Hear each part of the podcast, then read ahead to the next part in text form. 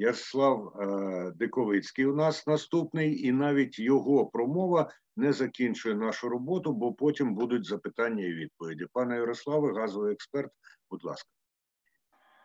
Доброго дня. Продовження виступу Дениса Сенектутова. Мій виступ буде присвячений останнім подіям, що відбулися та очікуються на внутрішньому ринку в період оголошення урядом карантину, а саме завершенням дії режиму спеціальних обов'язків з продажу газу населення. Отже, 3 березня 2020 року на своєму офіційному сайті Нафтогаз повідомив, що група Нафтогаз розпочинає інформаційну рекламну кампанію, яка є частиною підготовки до продовження газової реформи та пошир... та розширення присутності групи Нафтогаз на розрізному ринку газу. Як зазначає сам Нафтогаз, цитую, ринок роздрібного постачання газу для населення залишається монополізованим приватними газбутами, які належать облгазам. Пов'язані з цими компаніями особи вже кілька років інвестують у розповсюдження негативної інформації щодо Нафтогазу, що може ускладнити вихід компанії на роздрібний ринок. Кінець цитати. Отже, на думку Нафтогазу, саме облгази, регульовані тарифи яких не дозволяють навіть сплачувати належний рівень оплати праці для своїх працівників, саме ці облгази мають можливість інвестувати у створення негативного іміджу Нафтогазу. Я так не думаю. Нафтогаз розпочав рекламну кампанію з огляду на очікування, що лібералізація ринку газу для всіх категорій споживачів відбудеться у травні поточного року, коли завершиться дія режиму спеціальних обов'язків та будуть усунені обмеження для побутових споживачів щодо зміни постачальника природного газу. На даний час новий Кабінет міністрів України поки що не реагує на завершення дії режиму спеціальних обов'язків. Принаймні, мені невідомо про існування будь-яких проєктів, нормативних актів Кабміну із зазначеного питання. 3 березня Нафтогаз зазначав, що надіється на те, що будуть усунені обмеження для побутових споживачів щодо зміни постачальника природного газу.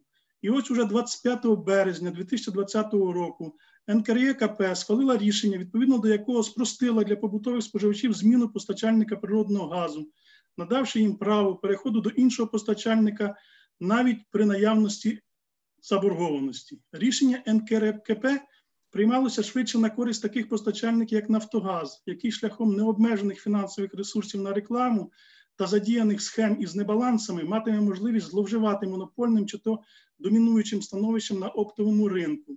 Нафтогаз також матиме можливість узгоджувати антиконкурентні дії із окремими суб'єктами господарювання, сконцентрованими під контролем самого Нафтогазу.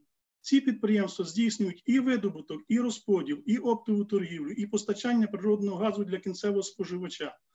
Наведу простий приклад, як після завершення дії режиму спеціальних обов'язків Нафтогаз може використовувати своє домінуюче становище, маючи можливість продавати газ для оператора ГТС для небалансів, так званих, Нафтогаз зможе знижувати ціну для населення до неконкурентного рівня з боку інших постачальників. Після того, як конкуренти будуть витіснені, а значна частина населення матиме заборгованість за газ, в тому числі і через невчасну сплату за субсидіями, Нафтогаз матиме можливість перевести цей борг в стадію небалансів та продати цей же газ вже не населенню, а для оператора ГТС за більш ніж ринковими цінами. При цьому Нафтогаз отримує гарантовану оплату за газ за рахунок коштів, що надходять за транзит російського газу, який контролюється самим Нафтогазом.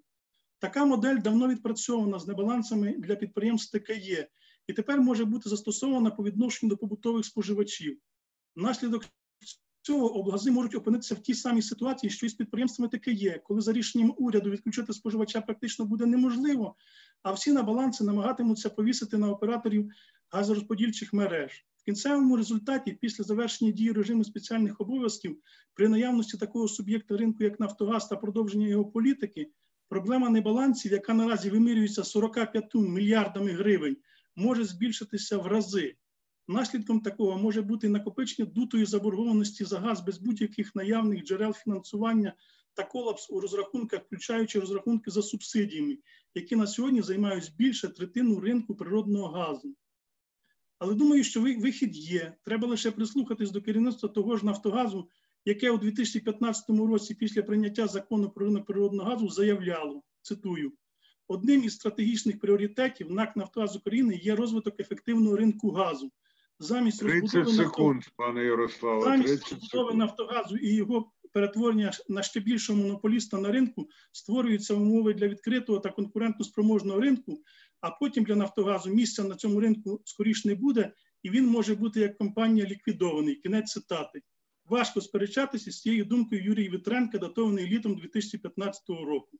Краще і не скажеш. Дякую.